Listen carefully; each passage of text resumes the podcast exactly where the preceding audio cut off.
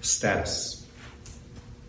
There is a certain level of respect that people in high power positions in society get. There's a certain level of respect that people in high power positions in society demand. And sometimes there's a certain level of respect that people in high power positions in society are denied. When that happens, people who have the status of power and privilege in society usually whine and say that their rights are being violated or that they're being persecuted. I have no patience for that. In today's Bible reading, a high power position person, the Aramean army commander Naaman, was sick with leprosy. He was desperate for healing. He was so desperate that he took steps to ask a prophet from, of Israel to heal him. And he expected that he would receive the kind of treatment that a person with his powerful and privileged status was supposed to get. He didn't. That's not the way it works in God's neighborhood.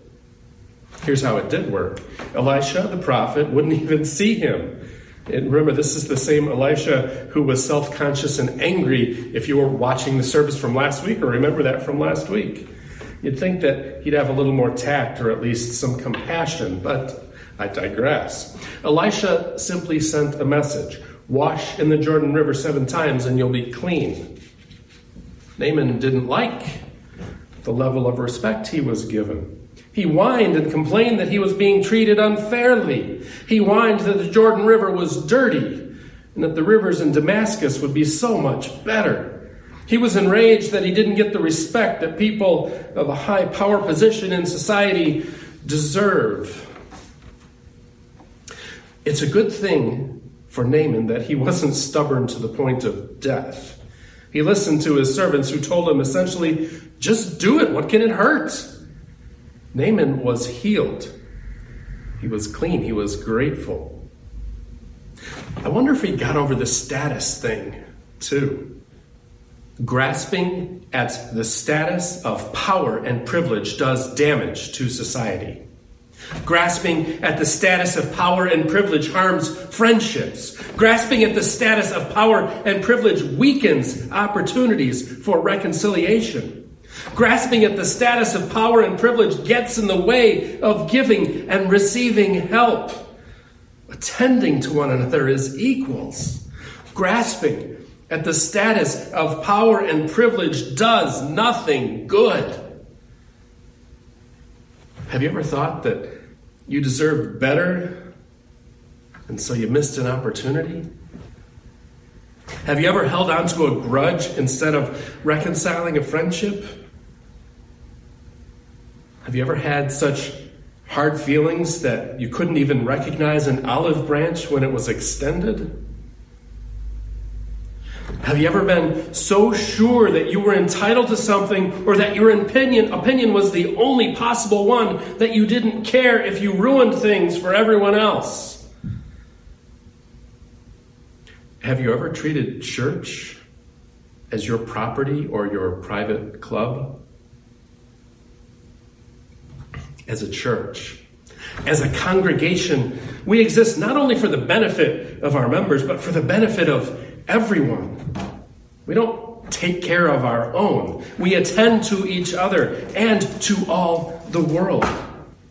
There can't be an us first attitude about it. We exist to be a community of love, welcome, and kindness, reconciliation, and attention. Naaman almost let his pride, his status, his sense of entitlement get in the way of healing. And we cannot do that. Naaman did take a first step. He was desperate and he didn't let pride get in the way of asking for help from a people and a prophet he thought were beneath him. An Aramean commander shouldn't have asked a defeated and occupied people for help, but he did. Those defeated and occupied people were people no less than Naaman, no more than Naaman. Elisha, the self conscious super prophet, may have tried to puff himself up a bit by acting as if he didn't care, but he was a person, no less than Naaman, no more than Naaman.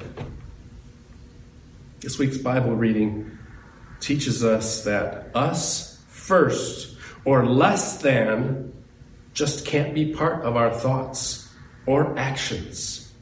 Us first or less than runs contrary to the reality that God loves everyone. No borders, no national exceptionalism, no limits. Us first or less than thinking and pride stop us from the joy we can know. As with Naaman, when he looked and he didn't want to do what was called of him, even though all Elisha said was wash and be clean. Who knows what healing, growth, opportunity, change, and overall being the church will we all find, realize, and understand. May we stop holding on to the status of power and privilege and instead open our hearts and minds to the voices of God's prophets, present, arriving, amazing, and surprising. Amen.